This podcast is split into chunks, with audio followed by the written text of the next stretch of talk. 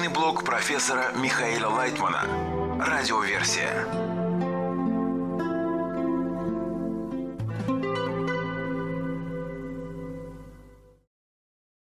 Материалы персонального блога Михаила Лайтмана от 2 сентября 2022 года. Постигая мудрость творения. Вопрос. Вся реальность – это свет и кли, творец и творение, я и ближний. Почему же Зор кажется настолько сложным и запутанным? Ответ. Это нам Зор кажется сложным и запутанным, поскольку мы не достигли единой картины. У нас я и мир, мои желания, мои мысли, силы, действующие во всей этой реальности, и наполнение в ней кажутся нам отдаленными друг от друга, разбитыми. И потому эта сила разбиения дает мне чрезвычайно сложную, запутанную картину. Все потому, что я не вижу это в единстве, а разделение несет мне запутанность. Насколько мы способны, не в разуме, он не поможет, а в чувствах, то есть в более исправленных килим желаниях, увидеть все эти детали восприятия объединенными вместе – я, ближний, творец, учеба, группа, окружение, все существующее – Насколько я пожелаю связать их вместе, настолько эти усилия принесут мне свет. А свет приведет меня к созерцанию более единой картины, все элементы которой начнут понемногу соединяться. Из соединения всех этих противоположностей, которые становятся поддерживающими и связанными друг с другом, приходит вся мудрость. Чем более далекими и противоположными были раньше все эти детали картины реальности, которые теперь я вижу соединенными вместе – поддерживающими и дополняющими друг друга, тем глубже я постигаю замысел творения, программу творения, процесс, который мы проходим. Из этих противоположностей я начинаю жить, ощущая эту потрясающую мудрость, соединять воедино высшее управление, соотносить его с одной силой. Все это в результате воздействия света на мои разбитые желания и мысли, когда я хочу, чтобы он соединил их воедино. Из урока по книге Зор, Предисловие. Радиоверсия. Выйти за пределы эгоизма. Вопрос. В вашем блоге написано, что клепа – это тренажер для изучения правды и лжи. Она демонстрирует нам всевозможные ошибки и погрешности. Вы можете объяснить на примере, как получать духовные знания на своих ошибках? Ответ. Если мы действительно хотим достичь знания внутренней природы, узнать, как она действует и как мы с ней взаимодействуем, то мы подходим к состоянию, когда все наши мысли и чувства оказываются против нас самих. То есть мы начинаем ощущать и понимать, что нам мешают наши земные эгоистические свойства. Мы замкнуты в них и не можем из них вырваться. Как нам сделать так, чтобы мы смогли подняться над ними и ощутить окружающий нас мир не искаженным в наших эгоистических свойствах, а в том виде, в котором он существует сам по себе? И тогда мы пытаемся как-то разорвать ту оболочку, в которой находимся, и выйти за ее пределы. В этом заключается задача каббалиста. Из телевизионной программы «Духовные состояния» 21 августа 2022 года. Радиоверсия. Роза среди терний. Книга Зор. Предисловие. Статья Роза. Малое состояние, Катнут, называется «Роза среди терний», поскольку девять ее нижних сферот опустошились от света Ацелута и остались как тернии. А взрослое состояние, Гадлут, называется просто «Роза» или «Собрание Израиля», и потому сказано, что есть роза и есть роза. Вопрос. Какой совет можно дать новичку, впервые пришедшему на урок? Ответ. Наш источник называется бесконечностью, Эйнсов. Оттуда, через мир Адам-Кадмон, свет не сходит до общего табора. Ниже находятся парцуфим мира Ацилут, Атик, Ариханпин, Абавыима и Зон, а под ними лежат миры Бия, Яцера и Осия. Мы изучаем то, что происходит в мире Ацелут. Он для нас наиболее важен, ведь отсюда ведется управление. Здесь прошлое, настоящее и будущее. Он завершается парсой, которая ограничивает распространение света Хохма. Ниже, в мирах Биа, находятся разбитые души. а в самом низу, под общей линией окончания, сиюм света, идущего от бесконечности, лежит этот мир. Здесь мы находимся в своих телах, пока не пробуждаемся духовно. Души поднимают свое желание, просьбу об исправлении Малхут мира Ацелут. Она задействует связь с Иранпином и поднимает к нему желание душ. В мире этого желания Зейранпин соединяется с Малхут, они становятся общим парцуфом зон и поднимаются к Абавииме. Зейранпин поднимается к отцовскому парцуфу Аба, а Малхут к материнскому Има.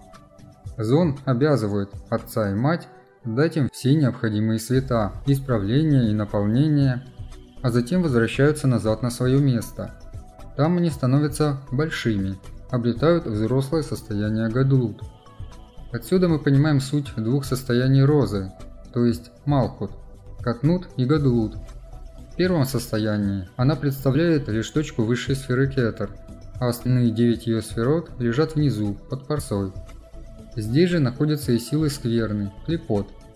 Вот что означает выражение «роза среди терний», «малхут среди клепот». Это ее первое, самое малое состояние.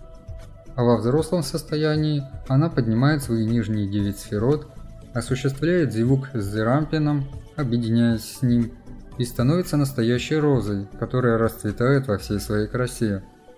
Малхут может проявить себя таким образом, только когда ее тернии, то есть килим, несоединенные и не наполненные зарампином, поднимаются к зивугу с ним. Все это вызывают разбитые души, объединяясь друг с другом. Именно они приводят к исправлению Зарампина и Малхут. В этом и состоит вся наша работа – вызывать исправление зон, пока они не достигнут максимального состояния. Из урока по книге Зор. Предисловие. Роза. Радиоверсия. Возвышаться над злословием. Вопрос. В чем опасность злословия в каббалистическом сообществе? Ответ. Во-первых, у каждого человека изнутри поднимаются различные критические мысли. И это естественно, потому что наш эгоизм постоянно работает, постоянно растет, постоянно возбуждает в нас критическое отношение к миру, кроме тех, кто нам по-настоящему близок. А в группе отношения все время нуждаются в духовном возвышении, и поэтому там эгоизм работает на полную мощность. Неудивительно, что в каждом из нас постоянно возбуждается эгоизм. И пускай возбуждается, так и должно быть. Это признак роста. Но дело в том, что мы с ним делаем. Я должен постоянно настраивать свой эгоизм на противоположное. То есть работать так, чтобы не уничтожая его, а над ним строить свойства отдачи любви относительно своих товарищей в группе. То же самое я должен показывать им, всем давать пример и они таким же образом должны действовать относительно меня и всех остальных. На самом деле, это игра над нашим эгоизмом, вопреки ему. И из этой игры мы постепенно возбуждаем окружающий свет, который в таком случае влияет на нас, поднимает и действительно создает в нас общее свойство отдачи, в котором мы затем ощутим Творца, высшую управляющую силу мира – если вместо этого я говорю товарищам о критическом отношении, которое вижу в других, не о том, что я должен показывать любовь и расположение к ним, а о своем пренебрежении, то есть рассуждаю своего эгоизма, тогда этим я просто разношу вредную инфекцию между членами группы. Это абсолютно неприемлемо. Это самое страшное, что убивает наше духовное продвижение. Среди мужчин это не такая страшная вещь, поскольку у них изначально нет такого движения изнутри, а у женщин есть. И если они желают быть вместе с нами, в группе, в движении, это надо на корню выдергивать, пропалывать, уничтожать. Поэтому я настолько резок к злословию, к сплетням. Среди нас этому не может быть места. Ты можешь критически относиться к тому, что кто-то сделал что-то плохо в распространении, в профессиональном отношении – но не в отношениях между нами. Ты ни в коем случае не можешь критически высказываться о товарище. Кроме того, ты даже не понимаешь, что этим ты говоришь о себе, а не о других, то есть рассуждаешь о своего эгоизма. Злословие – это самое страшное, что может быть в каббалистической группе, и против этого надо всеми силами бороться, ведь это яд, убивающий любое наше продвижение. Поэтому я настолько нетерпим к критике товарищей И если проявляются такие вещи, мы должны активно бороться против них. А если кто-то не в состоянии, то этих людей надо просто удалять из группы. Я не должен высказываться о том, что мне не нравятся какие-то черты характера товарища. Этого быть не должно. Я должен над этим возвыситься. Так же, как в своем любимом ребенке, я практически не вижу отрицательных качеств, и если даже вижу, то они перекрываются любовью, я все равно его люблю. Я все равно никому не говорю о том, что в нем плохого. Это четкий пример, как мы должны поступать со всеми нашими товарищами, как с моим любимым маленьким ребенком так к ним относиться. Из беседы у меня зазвонил телефон. Осторожно, сплетни. Радиоверсия. Новый этап в развитии человечества. Наше время – потрясающее время. Это совершенно другой этап развития человечества. Мы объясняем людям, что деваться нам некуда – мы все находимся против единой природы, которая воздействует на нас. Представьте, что на Землю, как в голливудских фильмах, прилетел какой-то злой космический корабль, огромная летающая тарелка, которая зависла над городом и покрывает его собой. Вот сейчас мы находимся именно под такой тарелкой. И что ты можешь с этим сделать?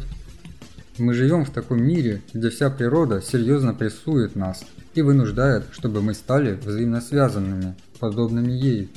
Только об этом мы и говорим.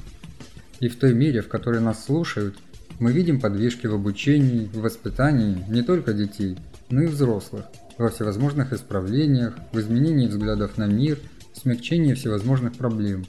Мы это видим. А в той мере, в которой людям не так-то просто с этим согласиться, принять, начать мыслить, между ними возникают проблемы, стычки жесткости, которые тоже выявляют все это – Время работает на нас. И мы видим, как постепенно приходит осознание того, что надо все-таки объединяться. Из беседы у меня зазвонил телефон. США, спецслужбы, заговор. Радиоверсия. Почему мы предаем друг друга? Реплика. Была статья, в которой перечислялось, кто кого как предал, кто как закончил. Две тысячи комментариев буквально за час. То есть в человеке сидит, что предательство для него страшно.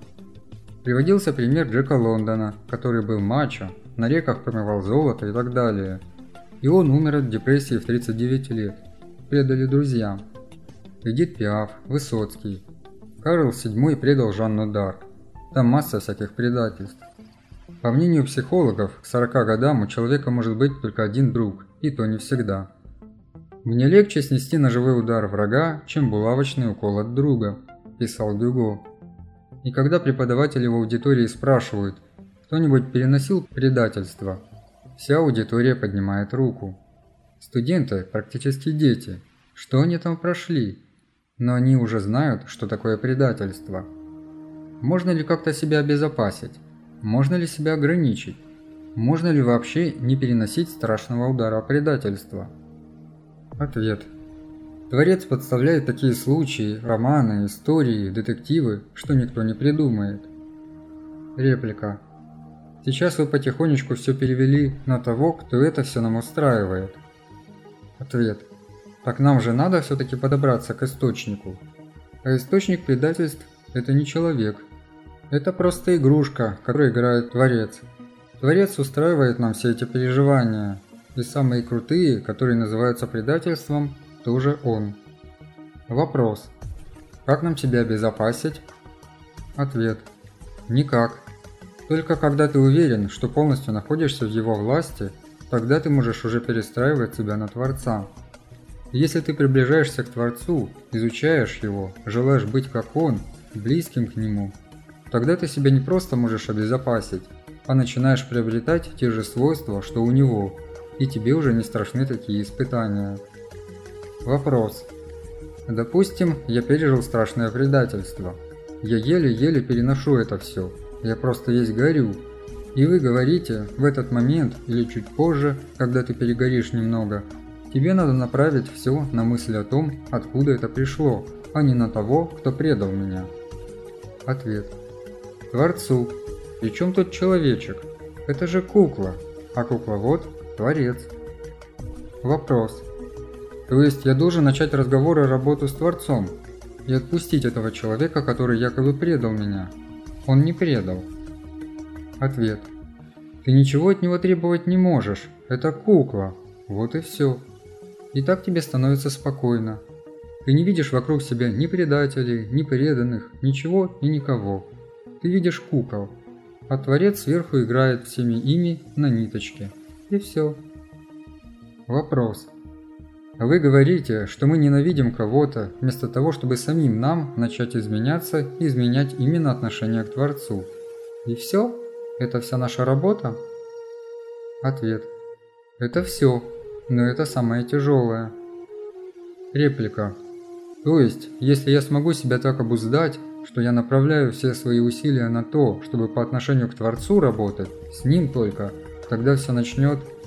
Ответ. Тогда тебе надо перестроить вообще, что такое правда, ложь, преданность, измена. Вопрос. Все понятия, все понятия исчезают. Вот вы сейчас взяли и практически убрали понятие предательства. Получается, его нет со стороны другого. Я его обвинять не могу? Ответ. Нет. Ни любовь, ни ненависть, ни преданность, ни верность. Ничего этого нет. Вопрос. Я должен направить вектор на себя и все? Ответ. Да, но зато красиво и истинно, чисто. Вопрос. Тогда это будет чистый эксперимент? Ответ. Да. Вопрос. Но я тогда его ненавижу. В момент моей ненависти к предателю вы говорите, а это делает Творец, подставляет. То есть первое мое ощущение – я ненавижу Творца. Это так? Ответ. Конечно. Естественно. Об этом даже и речи нет. Если ты вообще ненавидишь кого-то, то это Творца. Всегда у тебя на самом деле твои отношения к Нему. Вопрос. И как же эта моя ненависть к Творцу изменяется? Ответ. Мы все делаем только с Творцом. Мы закорочены только на Него. А все, что нам кажется, что мы между собой находимся в каких-то добрых или злых отношениях, это все чистой воды вранье. Вопрос. Для чего Творец это с нами делает? Ответ. Чтобы мы отодвинули весь этот мир в сторону и только с ним имели дело. Но для того, чтобы это делать, мы должны быть чистыми, или абсолютными эгоистами, или абсолютными альтруистами. Другого он не терпит. Другое – это все же называется шлаком, грязью. Поэтому нам надо настроиться только на Творца и иметь дело только с Ним. Вопрос. Как это состояние моих претензий, ненависти, молитвы такой «Оставь меня в покое» Творцу, допустим, переходит в другое состояние – любви? Ответ. В молитву, что я хочу видеть Его действия за всем, что меня окружает и в себе, и вокруг меня, что нет никого, кроме Него. Вопрос. Вот это главная молитва? Ответ. Да, чтобы он мне это раскрыл. Вопрос. Это и есть главное изменение в человеке. И это все меняет весь мир, все? Ответ. Это меняет все. Это переворачивает все. Это крутит голову. Потому что всегда думал как-то, что ты с чем-то другим связан, от кого-то зависишь и что-то еще делаешь. А на самом деле никого и ничего. Из телевизионной программы «Новости с Михаилом Лайтманом» 11 августа 2022 года. Личный блог профессора Михаила Лайтмана. Радиоверсия.